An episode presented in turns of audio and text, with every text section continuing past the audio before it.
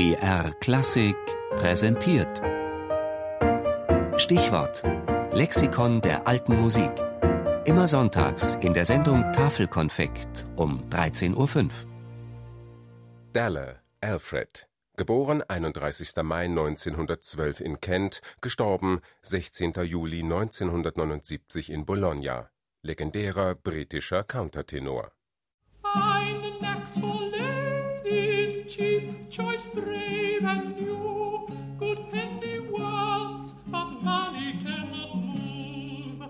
I keep a fair, but for the fair to you, a beggar may be liberal of love. Ich habe einfach nie aufgehört zu singen wie ein neunjähriger Knabe. So ist das eben.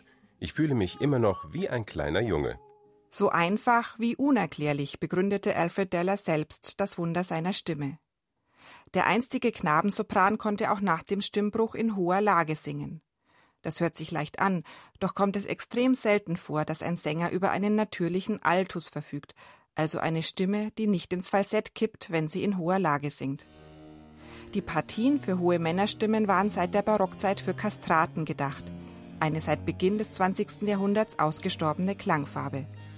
Kein Wunder, dass die überirdisch anmutende Stimme von Alfred Deller im England der 40er Jahre zur Sensation wurde.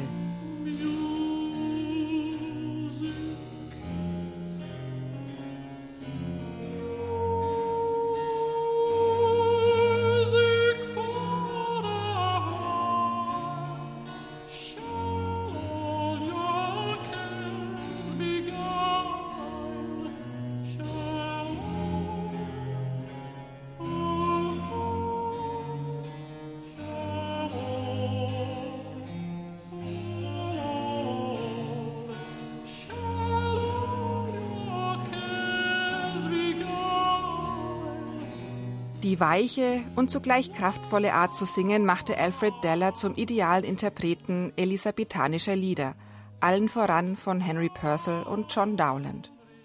Und obwohl Alfred Deller natürlich auch die Komponisten seiner Zeit inspirierte, unter anderem schrieben ihm Michael Tippett und Benjamin Britten Partien auf den Leib, widmete sich dieser sein Leben lang der Wiederentdeckung alter Musik, vorwiegend aus England und Italien. Darin setzte er Maßstäbe, die bis heute nicht wieder erreicht wurden. 2009, 30 Jahre nach Dellers Tod und anlässlich der Veröffentlichung einer DVD mit Interviews und Aufnahmen mit dem begnadeten Sänger, konstatiert der Spiegel, Im Konzert und bei Aufnahmen begleiteten ihn seit den 50er Jahren nicht zufällig junge Musiker wie Nikolaus Harnoncourt, Wieland Keuken und William Christie. Leute, die von hier ausgehend die Szene revolutionierten. Umso erstaunlicher, dass die Innigkeit, der melancholische Schmelz und der erotisch changierende, sexuell zweideutige Seelenton dieser Stimme nie mehr auch nur ansatzweise erreicht wurden.